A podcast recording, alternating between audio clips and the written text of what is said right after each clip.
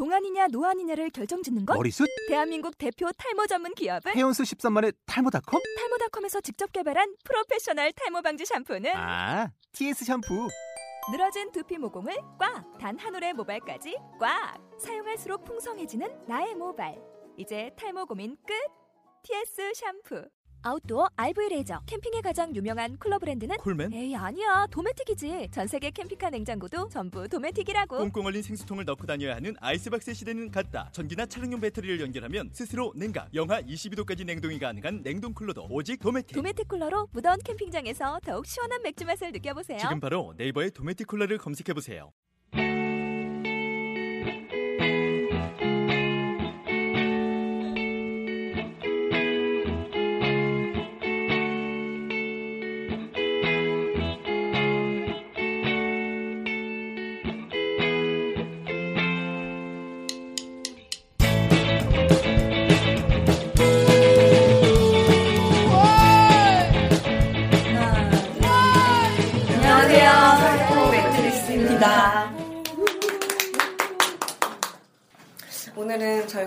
더 모셨어요. 그, 어, 박성미 양과 홍문기 군, 그리고 저 최진희와 함께 그 고대 문화 사회심리학에서 같이 공부를, 머리를 맞대고 공부를 한 류인경 양을 오늘부터 이제 같은 멤버로 해서 저희가 팟캐스트 녹음을 진행을 하려고 합니다. 그래서 짧게 먼저 인경 씨 소개를 듣고 갈게요. 네, 안녕하세요. 너무 어색하잖아. 원래 이거보다 목- 목소리 더 높지 않아? 어, 저는 류인경 양입니다. 네, 저는 소개해주신 대로 어, 같이 고대 문화심리 전공을 했고요. 어, 다들 지난해 들어보니까 논문 소개를 하셨더라고요. 잘 기억이 안 납니다만 저는 이게 지극히 정상적인 어, 막쓴 거죠. 메타 너무 재수없다. 인지랑 관련해서 어, 태도 강도에 메타 인지가 미치는 영향이라는 오, 그렇게 멋있는 거 네. 썼어? 태도 강도요? 예. 그래서 뭐 기억 안 날라 하네. 저도 잘 기억이 안 나요. 어. 네. 그런 논문을 썼었고요. 음, 지금 현재 하고 있는 일은 HRD 컨설팅 업무를 하고 있습니다. 기업들에서 기업 교육을 기획하고 제공하는 업무를 맡고 있습니다. 만나게 돼서 반갑습니다. 사실 굉장히 똑부러진 이미지. 예, 예전에 그치. 주로 대학원 생활에서 게임을 그렇게 많이 했죠. 게임과 남자. 아, 아, 논문 보는 시간만큼 컴퓨터에 게임이 많이 아, 있어요. 또술 먹는 게임 뭐 이런 건 알았어요. 술. 술, 게임, 남자. 삼박자네요. 뭐 요새도 비슷합니다. 아 진짜. 그리고 자신감은 하여튼 세계 최강이었어요. 그 부분이 굉장히 매력적인 친구인 것 같아요. 그게 매력적이었나요? 매력적이죠. 매력적이. 보는 관점에 따라서 걸 느끼, 한번 느끼고. 그렇게 인경이가 어, 문기 오빠 자기 좋아했다고. 사실이었는데 사람들한테. 아니 아니. 이제 이렇게 사이코 매트리스 함께해서 굉장히 반갑고요.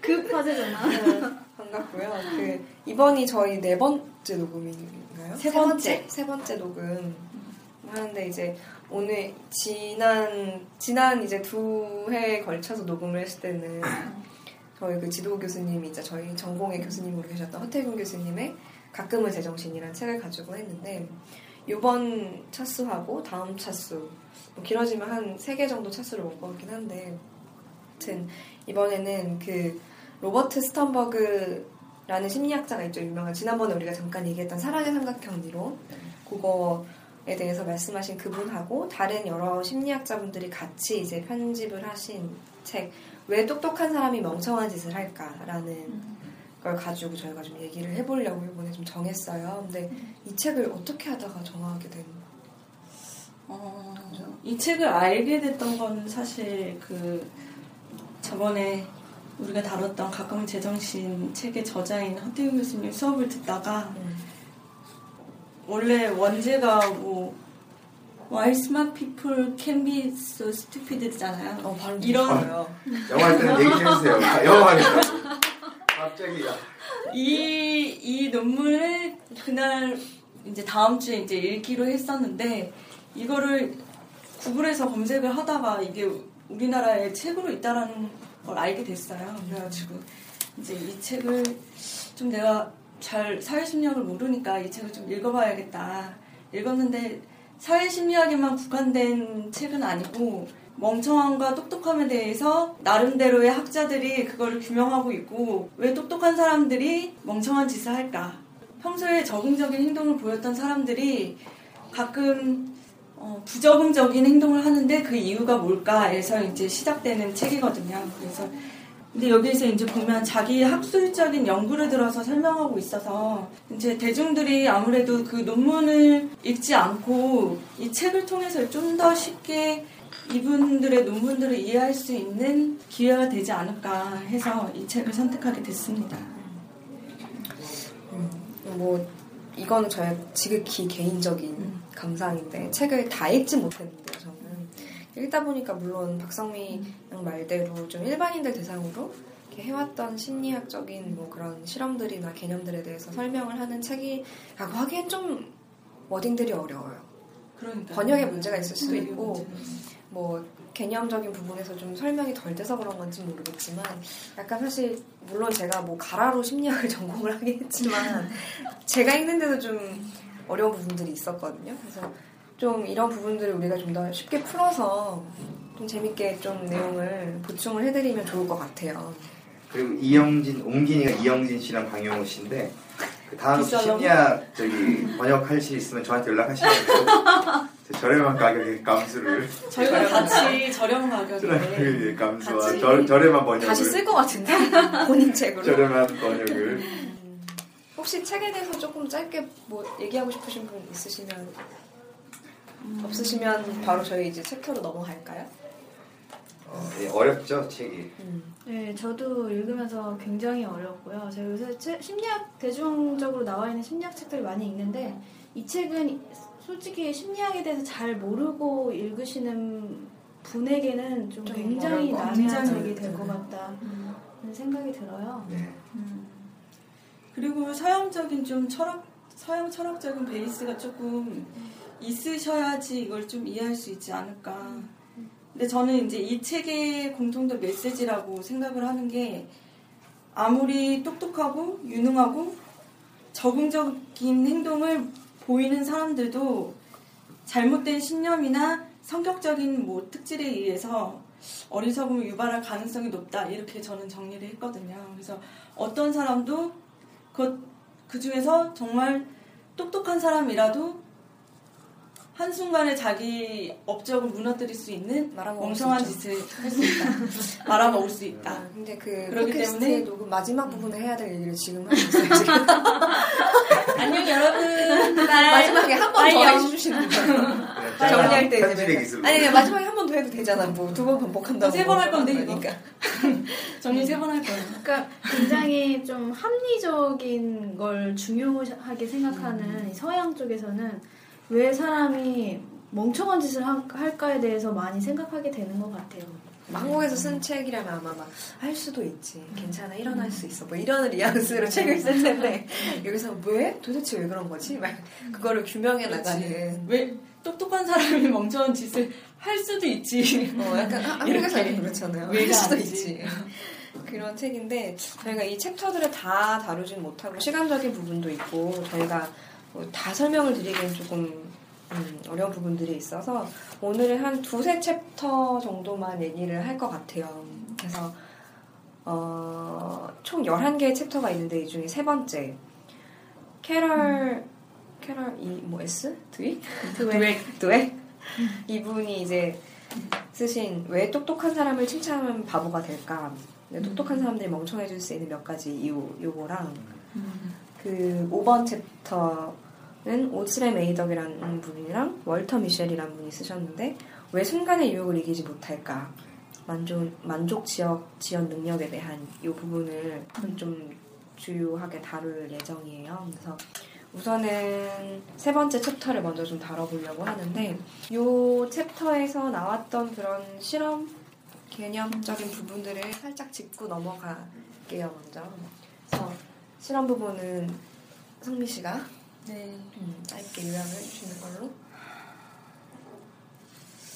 일단 이 챕터를 이해하기 위해서는 두 가지를 아셔야 되는데요. 고정된 지능 그리고 유연한 지능이 계속해서 나오고 있어요. 그래서 음, 첫 번째 실험은 아이브 리그 학생으로 이제 실험을 진행하는데 지적인 실패가 나와 있는 시나리오를 줘요. 여기에서 보면 시나리오가 몇 가지, 세 가지, 세 가지가 되나? 어. 첫째 시나, 시나리오는 간절히 졸업을 원하는 학생이 졸업시험에서 낙제를 한, 한 경우, 그 다음에 두 번째 시나리오는 자신이 좋아하는 전공을 선택하여 공부하지만 학점이 형편없는 경우, 그리고 셋째 시나리오에서는 중요한 수업에서 친구는 프리젠테이션을 훌륭하게 마친 반면 자기는 최악의 프리젠테이션을 하게 된 경우. 그래서 이제 이걸 제시를 한 다음에 고정된 지능을 믿는 학생들하고 유연한 지능을 믿는 학생들이 어떻게 대답을 할까라고 봤는데 고정된 지능을 가진 사람들은 이 실패가 곧 자신들의 멍청함이 드러난 거다. 그리고 자신들은 굉장히 이 하나의 실패를 가지고 가치가 없고 완벽, 완전한 패배자고 이러면서 다른 부분까지도 되게 형편없이 평가를 하고요. 그리고 유연한 지능을 가진 사람은 어, 여기에서 내가 실패를 하게 된 원인이 뭘까?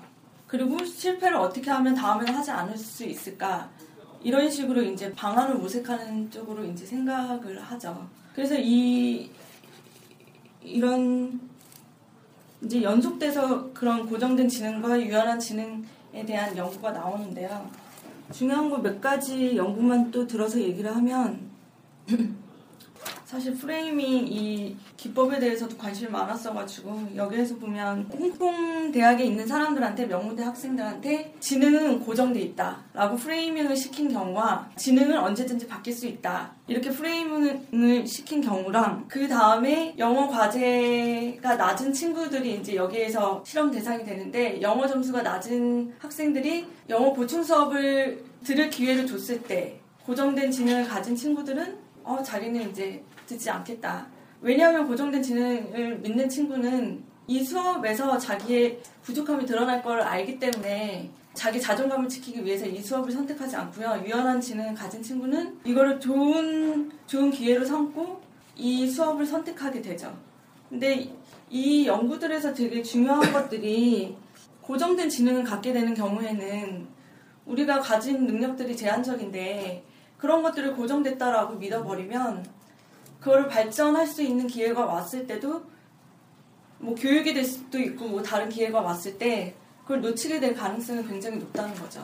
뭐 많은 그 사례들 뭐 베토벤이나 이런 사람들 얘기도 나오는데 아인슈타인 얘기도 나오고 그 사람들이 그 처음부터 뭐 똑똑하다 이런 평가를 받았던 사람들이 아니거든요. 근데 나중에 뛰어난 업적을 받은 데에는 그만큼의 엄청난 노력들이 뒷받침되어 있기 때문에 유연한 지능에서 강조하는 노력들 나는 어, 노력하는 거에 따라서 달라질 수 있다라는 게 얼마나 중요한지 얘기를 하고 있습니다. 네. 약간 궁금한 게 생겼는데 네. 그 고정된 지능을 가졌는지 유연한 지능을 가졌는지 방금 그 홍콩 실험에서 음. 프레이밍을 했다 그랬잖아요. 네. 그게 점화를 줬다는 얘기예요? 그쵸, 실험하기 그쵸, 전에? 그럼 실제로 이 사람이 갖고 있었던 어떤 음. 지능에 대한 개념 과는 별개로 실험 자체를 그렇게 구조를 짰다는 거잖아요. 이 실험에 관해서는 그랬었죠. 음.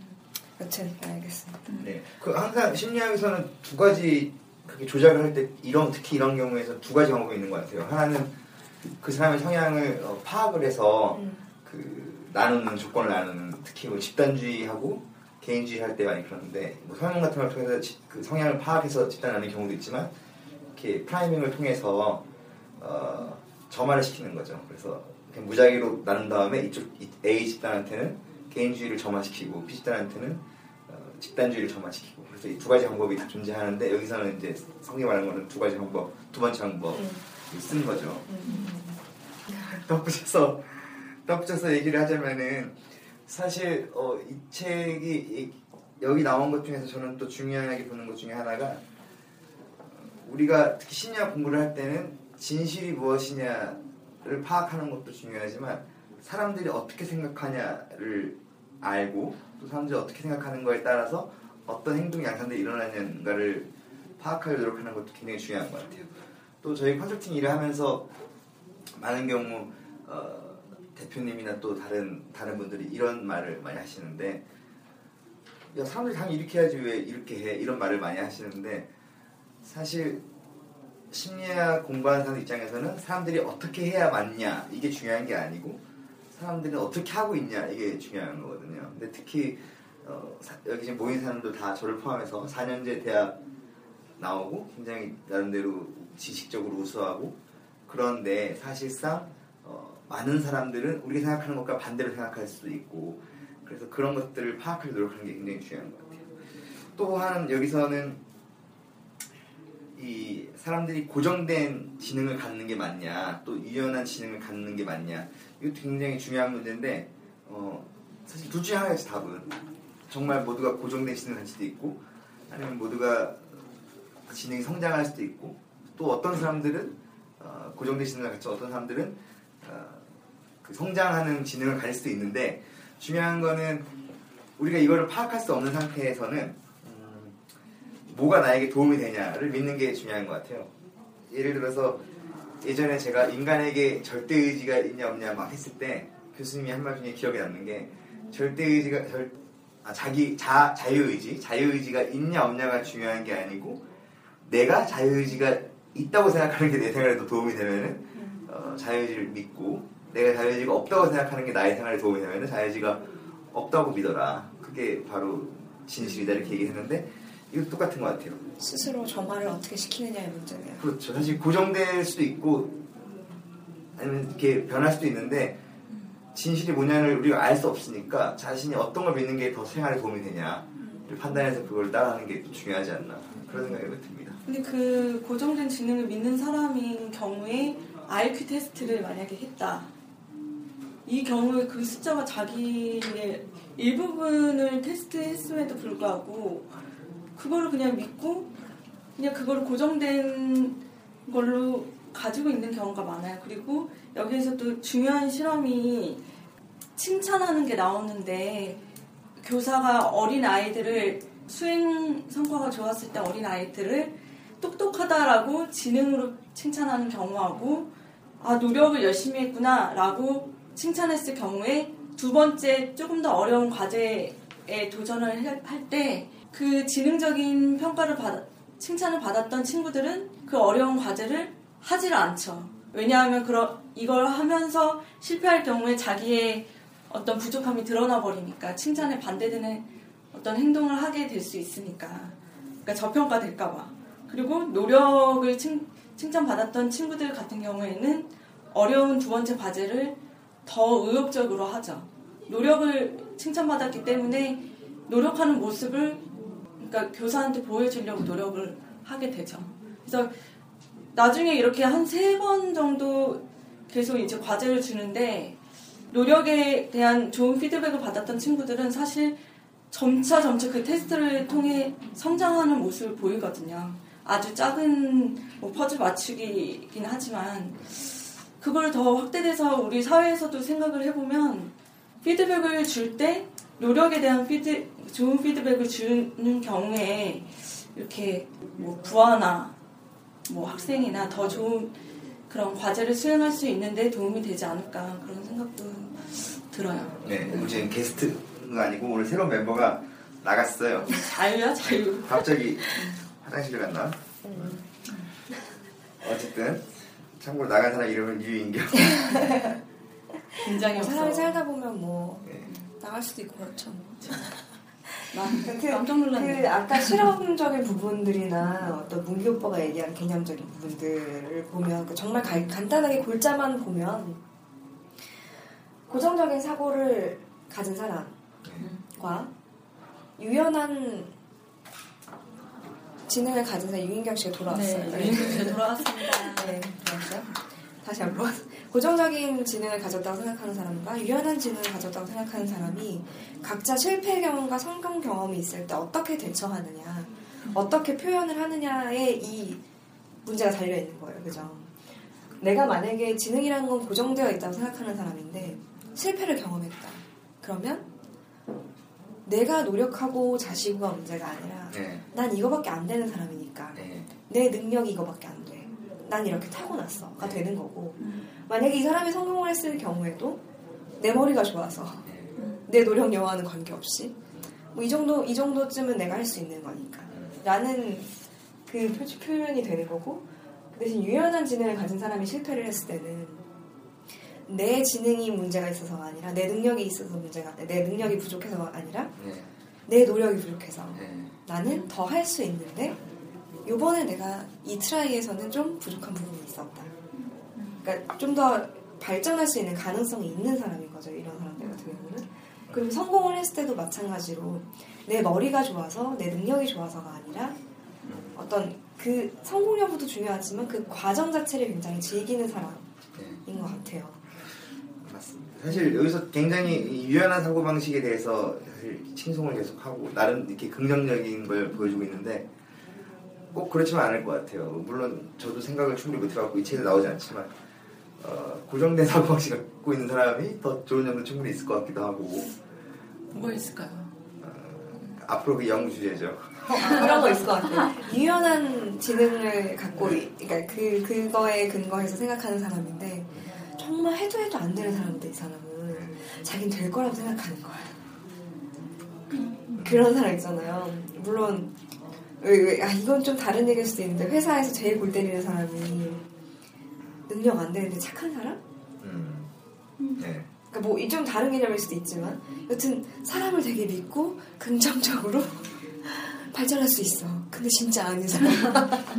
능력이 없는 거지. 고정된 지능을 믿는 사람이 아무래도 살기가 좀 편하지 않을까요? 그러니까 스트레스는 더 받을 수 있을 네. 것 같아요. 포기하고 포기하고 여기서 이제 다른 그 실험이 나오는데 고정된 지능을 믿는 사람하고 유연한 지능을 믿는 사람들이 자기 수행을 평가할 때 오히려 유연한 지능을 믿는 사람들이 정확한 판- 거의 정확한 평가를 하고 스스로에 대해서. 어, 스스로에 대해 아. 스스로 평가에 대해 그리고 고정된 그 지능을 믿는 사람들은 오히려 자기가 했던 것보다 조금 더 높게 높게? 예, 높게 어. 이제 그러니까 자기가 잘났다라는 걸 보여주기 위해서 높게 평가하는 경우가 좀 있죠.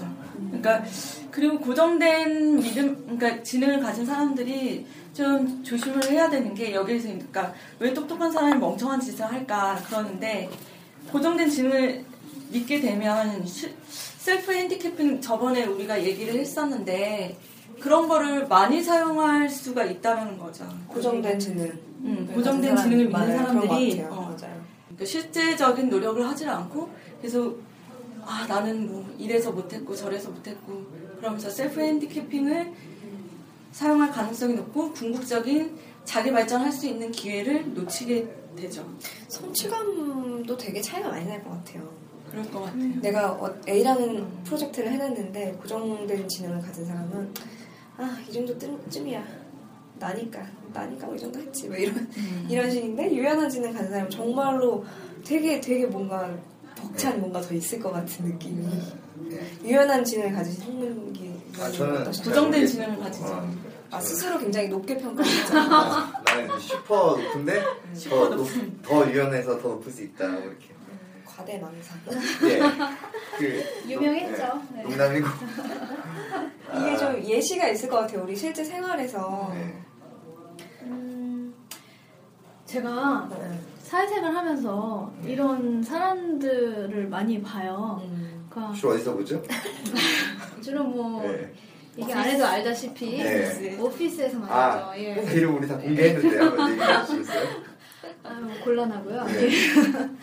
보면 회사에서도 이제 어떤 과제가 주어지잖아요. 저희는 아무래도 또 컨설팅 회사다 보니까 이게 어떤 사람이 계속 똑같은 종류의 과제만 하는 게 아니라 여러 가지 종류의 과제가 주어진단 말이에요. 근거 1은 컨설팅 회사. 아, 아까 예. 얘기했잖아. 그건 얘기했고요. 그러다 보면 솔직히 사람마다 잘하는 분야가 있고 능력치가 있잖아요.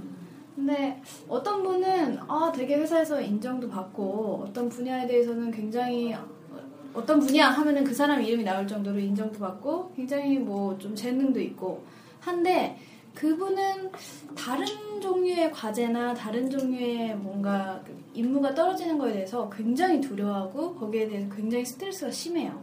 그러다 보니까 자기가 잘할 수 있는 분야만 계속적으로 하려고 하는 거죠. 근데 또 아주, 아주 음, 정말 그렇죠. 고정된 지능을 그렇죠. 가지신 분인 예, 거죠. 그렇죠. 근데 또 다른 사람은 그 사람보다 특별하게 뭐 특출나게 어떤 분야에서 잘하는 두각을 나타내거나 뭐 그런 건 없는데 굉장히 도전 의식이 강한 거예요. 그래서 어떤 과제가 있을 때 먼저 자발적으로 제가 한번 해보겠습니다. 도전을 하다 보니 그런 분야 개발이 되는 거겠죠. 그래서 사람마다도 그런 특성이 있을 것 같다는 생각이 들어서 제가 이 책을 읽어보고 아, 약간 그 사람이 가지고 있는 신념의 문제인가? 라는 생각이 들어서 물어봤어요. 물어봤는데, 역시나 이제 그런 도전의식이 강한 친구들한테는 물어보니까, 아, 저는 사람의 지능은 계속적으로 변화한다, 생각한다. 그래서 내가 이런 노력을 하면 그런 쪽으로 충분히 재능 개발이 가능하다라고 생각합니다. 라고 하더라고요. 근데 그 뭔가 변화를 두려워하는 그런 부류의 분들한테 물어보지는 않았어요. 근데 아마도 좀 이런 신념을 가지고 있지 않을까 그런 생각이 들더라고요. 그 사람하고는 안 친한가 보네요. 주로 윗분들이 많이 그러세요. 그게 네. 시간이 가서 나이를 먹으면서 원래는 유연한 지능을 갖고 있다가 네. 음. 고정된 지능으로 바뀔 수도 있을 것 같아요. 맞아요. 그냥 사실 저는 이제 제가 공공기관에 있다 보니까 그런 관료주의적인 변하지 않는 그런 것들이 있어요. 근데 가면 갈수록 그게 더 올라가면 올라갈수록 더 심해지거든요. 변하고 싶어 하지 않는.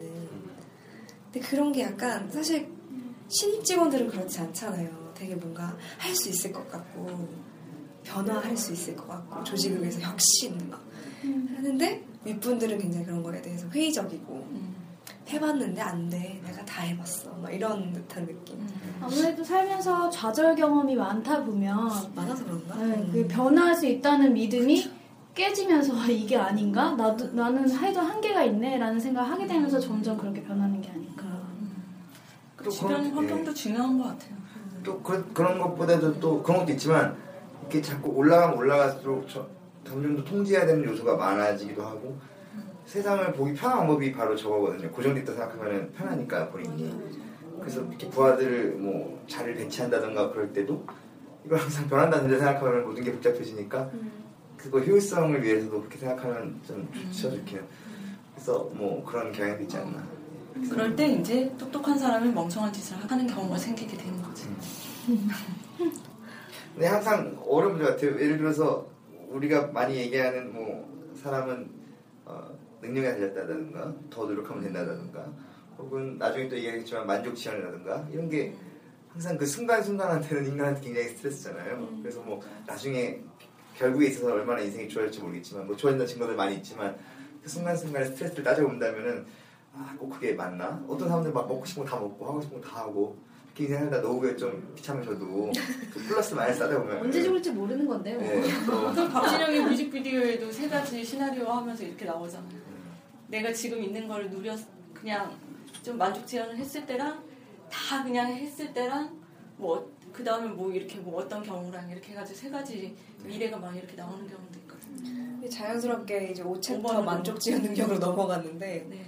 혹시 여기 똑똑한 사람 멍청해질 수 있는 몇 가지 이 부분에 대해서 좀 더 덧붙이고 싶으신 내용이 있나요? 그냥 5번으로 넘어가도 되지 않을까요? 음. 아까 그 박진영 뮤직비디오에서도 나왔던 것처럼 성미 씨가 얘기했던 것처럼 이제 그 할- 아, 옛날에 그 드럼 그거 생각난다. 그 이휘재가 했던 결심했어 있잖아요. 약간 그런 시나리오가 이제 갈리는 거죠. 물론 거기서 만족을 지원했느냐 말았느냐라고 하진 않았겠지만 여튼 기본적으로 어떤 시나리오를 또 갖고 출발을 하는 거니까. 그래서 이것도 실제로 이 실험도 그런 걸 그런 거 같은 실험이 있잖아요. 그쵸 그쵸. 결심했어 난 마시멜로? 먹겠어 먹지 않겠어. 이거 그러니까 그 실험을 먼저 좀 짧게 설명을 해주면 좋을 것 같아요. 5챕터에서 다루고 있는 실험을. 네, 제가 설명하겠습니다.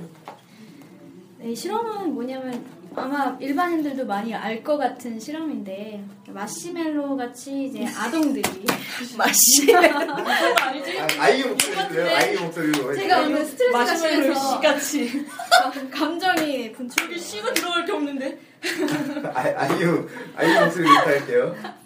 마시멜로. 마시멜로와 같이 이제 아동들이 먹고 싶어하는 것을 이제 보여주고서 두 가지 조건을 제시하는데 첫 번째 조건은 감독관이 돌아올 때까지 기다리면 과자를 두 개를 주겠다.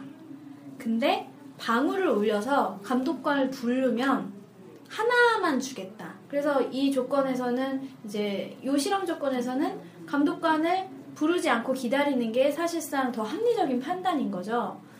그랬는데 아이들이 어떤 아이들은 이제 배를 울려서 하나만 받은 아이들도 있고 어떤 아이들은 기다려서 두 개를 받은 아이들도 있는데 그 아이들을 추적해서 어, 한 10여 년 후에 결과를 보니까 이때 아마 기다리고 좀 참을성을 발휘했던 아이들이 SAT 점수도 높았고 그리고 성격적이고 인지적인 효능감을 더 많이 느꼈고 그리고 계획적이고 목적 지향적인 모습을 많이 보여줬다. 이제 그런 실험입니다. 예전에 제가 회사에서 그 회사 입사를 할 때 PT 면접이 최종 면접이었는데 그때 제가 이 실험을 딱 썼어요. 잘난 척이에요 지금.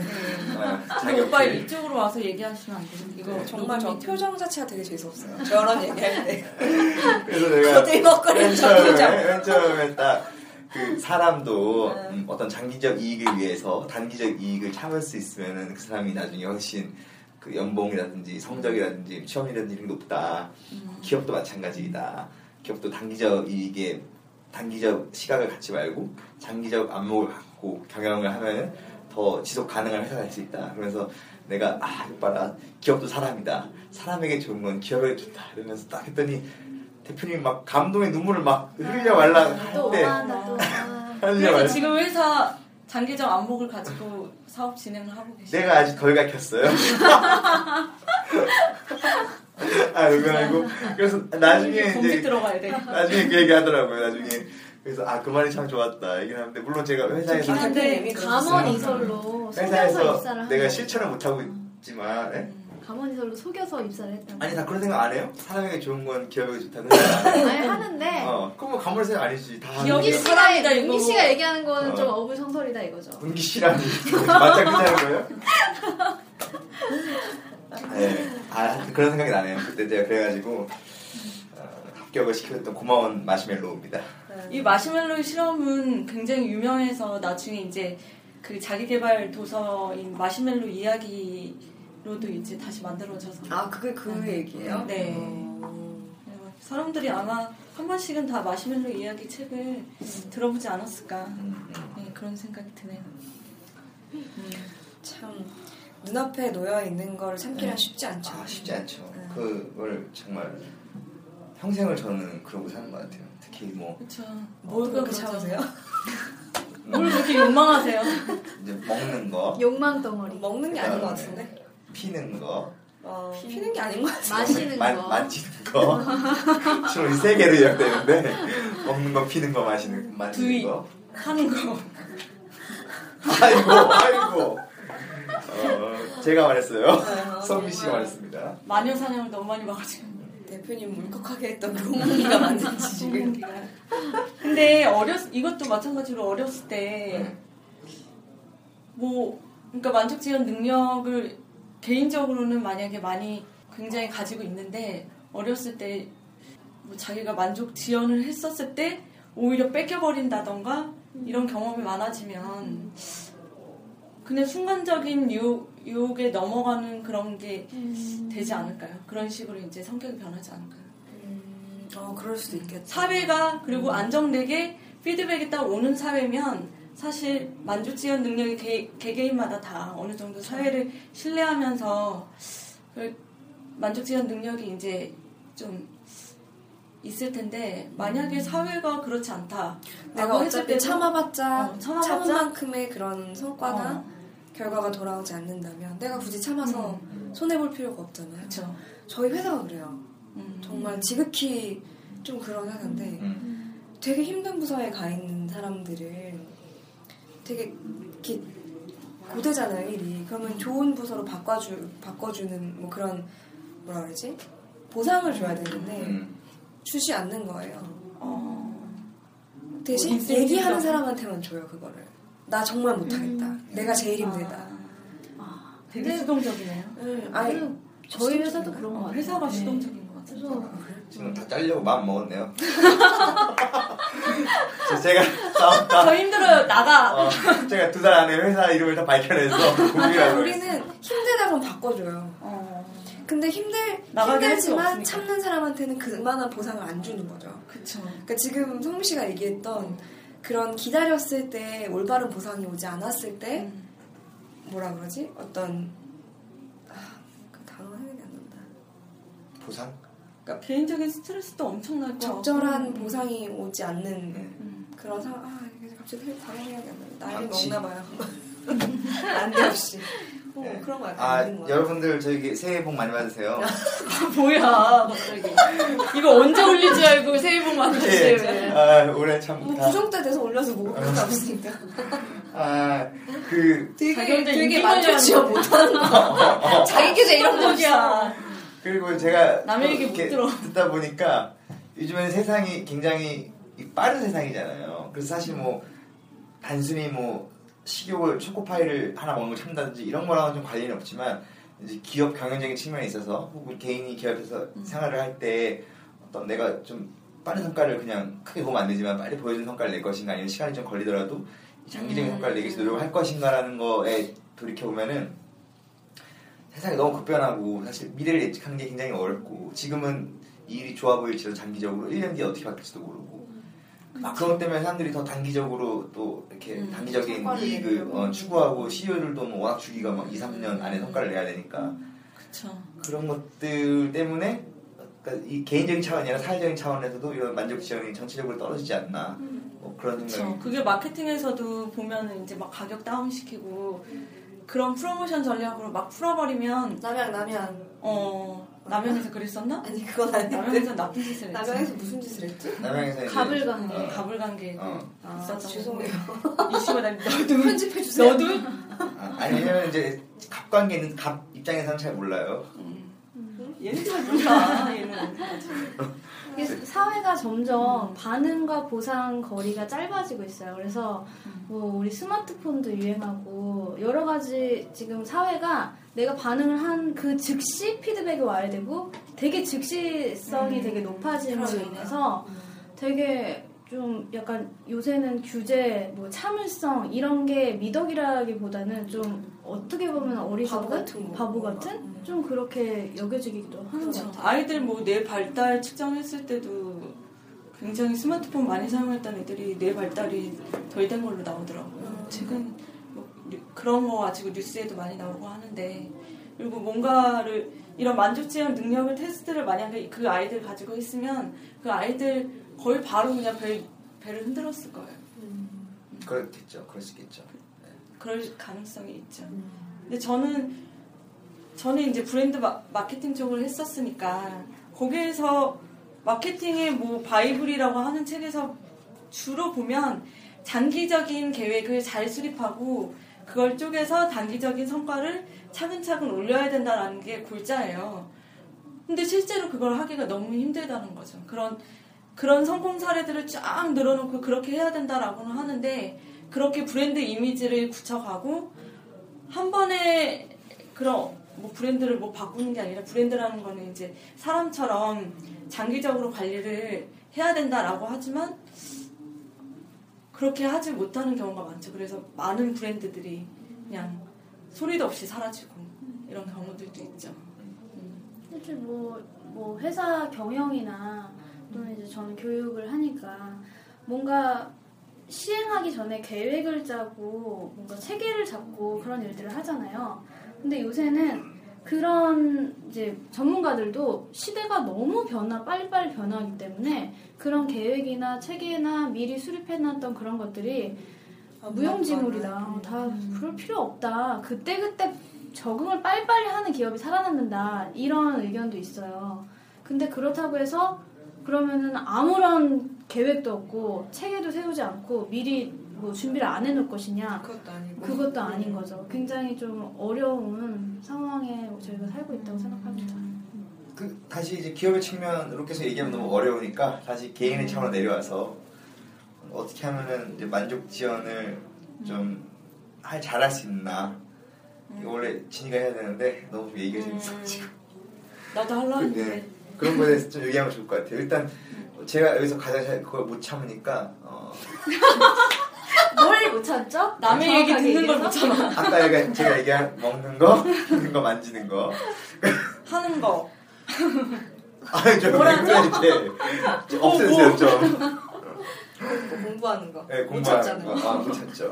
그래서 음, 네? 뭐라 그랬어?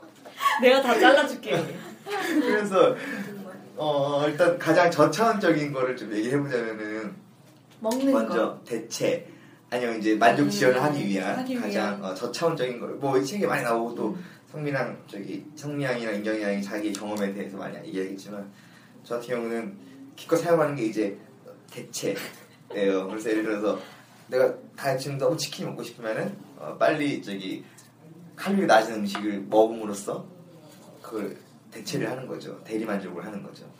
어, 또 이제 좀 19금으로 넘어가면은 성욕에 있어서도 성욕 보면 남자들 많이 알겠지만 다 야동 같은 거 보면서 해결 한다던가 이런 것들도 다 어, 막 여기서 말 반대 아까 반대 여론이 있었는데 제가 생각할 때는 그것도 어, 만족 지원 전략 중에 하나 가장 저차원적인 그런 대체 전략이 아닐까 대리 만족 전략이 아닐까 근데 지금 다시 들어보니까 그 두 개가 네. 똑같은 것 같아요. 그러니까요 똑같은데 중요한 건 네. 만족 지원 능력이라는 거는 아예 안 해야 되는 거예요. 그 그쵸? 행동을 안 하는 그쵸. 그 행동 그러니까 대체 행동이라는 것도 안 하는 거야. 어, 그치. 아니죠 그래서 여기 그거 나오잖아 그 예를 들어서 마시멜로 안 먹기 위해 안 먹기 위해서 초코파이 먹지 않잖아요. 초코파이 먹지 않기 위해서 아, 장난감 장난감을 막 갖고 놀잖아요. 그쵸. 근데 그건 네. 먹는 행위는 아니잖아요. 음. 생각해 보니까 그게 다르요 음. 이게 다른 그, 차원은 그, 그거는 똑같은 것 같아요. 대체한다는 차원에서 네, 야동을 봐서 성욕을 해소하는 것과 대체, 대, 대리로 네, 어, 치킨을 먹는 대신 두부를 먹어서 네. 칼로리를 낮춰서 대체적으로 만족감을 느끼는 건 자체는 똑같아요. 제가 봤을 네. 때. 근데 먹는다는 행위 자체는 똑같은 거야. 한다는 행위 자체는 똑같고. 음. 그래서 그 아예 안 하는 게 아닌 거예요. 음. 그래서 마시멜로를 먹는 먹지 않고 기다리는 대신에 장난감을 하는 것과 장난감을 갖고 노는 것과 마시멜로를 먹지 않기 위해 기다리기 위해서 초코파이를 먹는 거는 음. 저- 장난감과 초코파이는 전혀 다른 문제잖아요. 아니 이거를 이제 실험 상황에서 생각하면 그렇지만 우리 네. 실제 상황에서는 이제 다이어트를 하기 위해서 많이 다이어트 나오는 게 뭐 두부 다이어트 뭐 이런 거 나오잖아요. 근데 다른 걸 할 수도 있잖아. 다이어트. 아까 얘기한 것처럼 운동을 할 수도 있고. 그렇죠. 뭐 먹긴 거 먹어야죠. 근데 먹는데 자 먹을 때 가장 고려하는 게 먹는 게 힘든 사람, 참는 게 힘든 사람들은 최대한 질감을 느끼면서 또 음. 어, 칼로리 높지 않은 거. 또 금연자들이 흡, 아, 흡연자들이 금연을 하기 위해서 하는 게 최대한 그런 금단성이 안 나타나면서도 전자담배. 네, 전자담배 같은 전자담배도 중독되더만. 니코틴 니코틴 패치라든지 그런 것들도 다 만족 지원인데 그렇지만 생각해보면 뭐 두부를 먹는다거나 혹은 야동을 본다거나 아, 근데 전자담배는 네. 그것도 아니에요. 뭐 하여튼 이거는 반론의 여지가 있지만 어쨌든 그 마스- 그거는 아니 근데 네. 저는 그거는 의견은 전적으로 동의해요. 대체 대체적인 행동을 음. 하는 거긴 한데 네, 여튼 원 원래 하려던 원래 네. 하고 싶던 행위와 아주 유사한 네. 행위를 하는 거죠. 아, 그렇죠. 근데 여기서 마시멜로 네. 얘기는 사실 음. 그거와 비슷한 행위조차 하지 않잖아요. 뭐 그렇죠. 그렇죠? 네. 그거가 좀 다른 게 포인트인 것 같아요. 네. 지금 생각해 보니까. 네. 그리고 여기에서 또 한 가지 덧붙이면 만족 지원 능력을 향상시키기 위해서 계획을 세우는 것들이 나오는데 계획이 이제 세 가지로 나오거든요. 그래서 뭐 유혹 억제 계획 뭐 여기 예로 예로 보면 음, 그 애들한테 이거 짝대기 꼽는 일 시키고 음. 그거 하는 거죠. 아니 아니 아니 아? 이제 짝대기 음, 짝대기 뽑는 건 주의 분산이에요. 주의 분산. 음.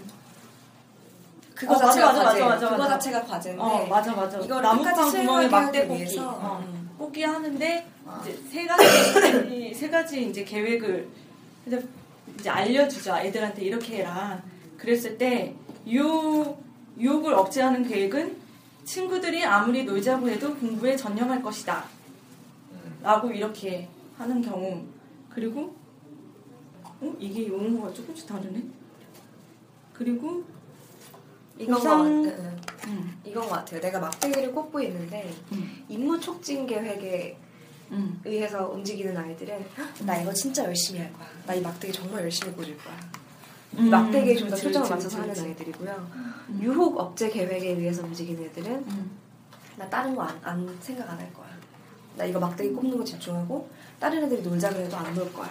음. 그리고 보상지향적 계획에 음. 맞춰서 행동하는 애들은 이 막대기 꽂고 나서 놀 거야. 어. 나중에 이거 하고. 나서 놀 거야. 근데 사실 저는 이거 했을 때 보상지향적 계획 이나 임무 촉진 계획에 의해서 더잘할 아니 아니. 거라고 생각을 했는데 그게 아니더라고요. 어. 실제 실험은. 실제 실험은 뭐였죠? 유혹 억제 계획하고 보상 지향 계획이 더 효과적이라고 더 나왔죠. 자기 통제를 한다고. 여자가 막 그러니까- 지나가는데 네. 어.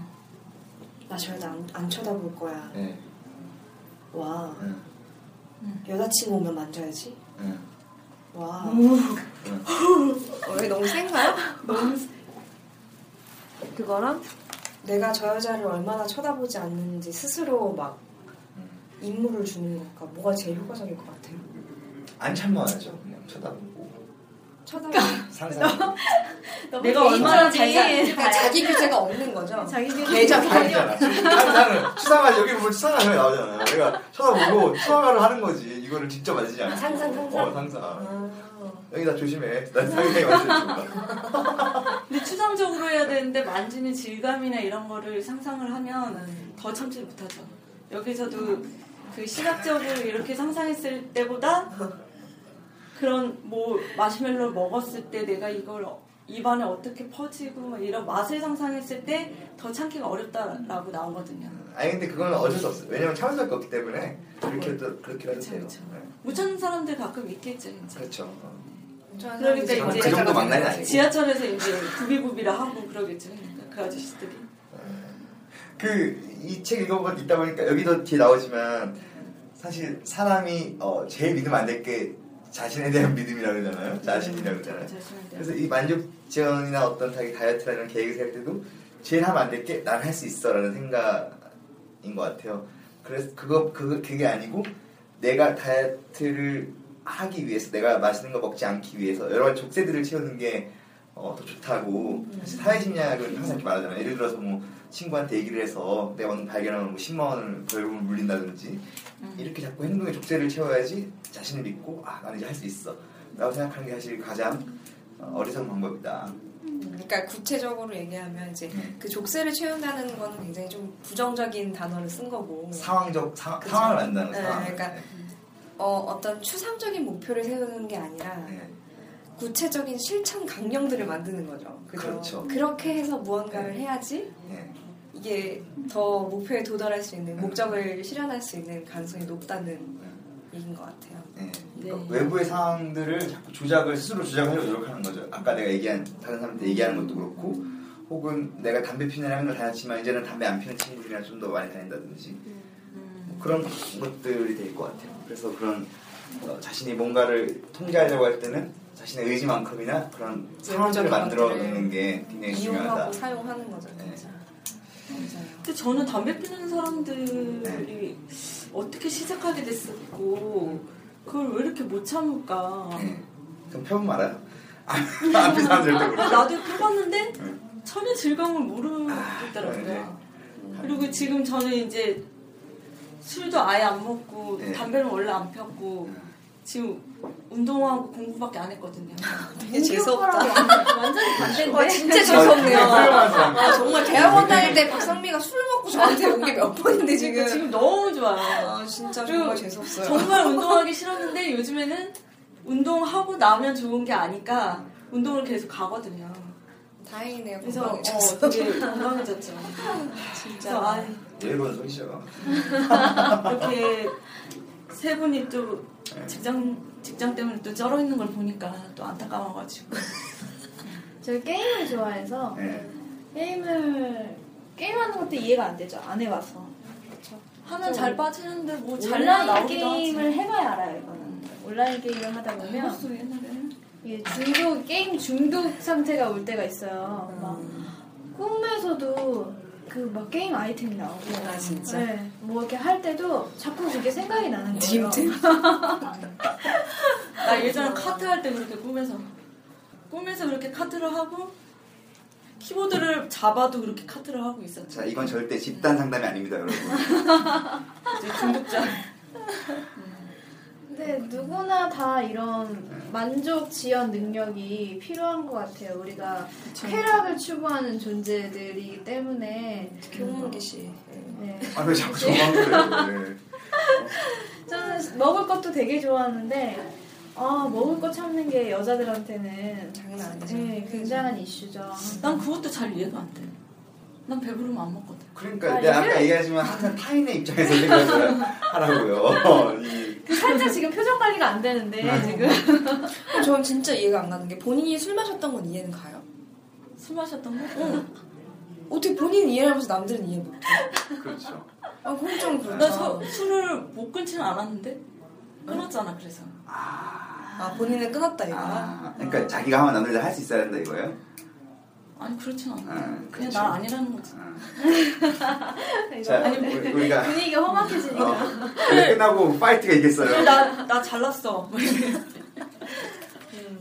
일단 뭐 홍문기보다 더 시간상- 재수없게 하고 끝났네. 시간상. 저는 착해요, 여러분.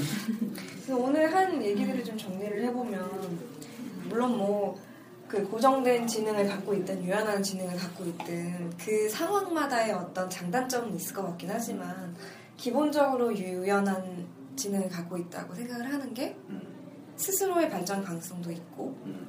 어떤 저희가 살아가는 데 있어서 실패를 좀 덜 힘들어하고 견뎌낼 수 있는 그런 부분들이 있는 것 같아요. 그리고 만족 지원 능력 같은 경우에는 우리가 아까도 얘기했지만 어떤 포괄적인 비구체적인 목표를 가지고 있는 것보다 그거에 향해 가기 위해서 단계별로 구체적으로 우리가 어떤 실천적인 부분들을 세우고 그걸 하나씩 그 이겨낼 수 있을지 그 단계들을 clear up 할 수 있을지 그런 것들을 세우는 게 되게 중요한 것 같아요. 그러면 그래. 이 제목 책의 제목처럼 똑똑한 사람이 멍청한 짓을 하지 않는 아주 좋은 상황으로 음, 그리고 그럴 수 2부를 있겠죠? 좀 예고를 해주시죠.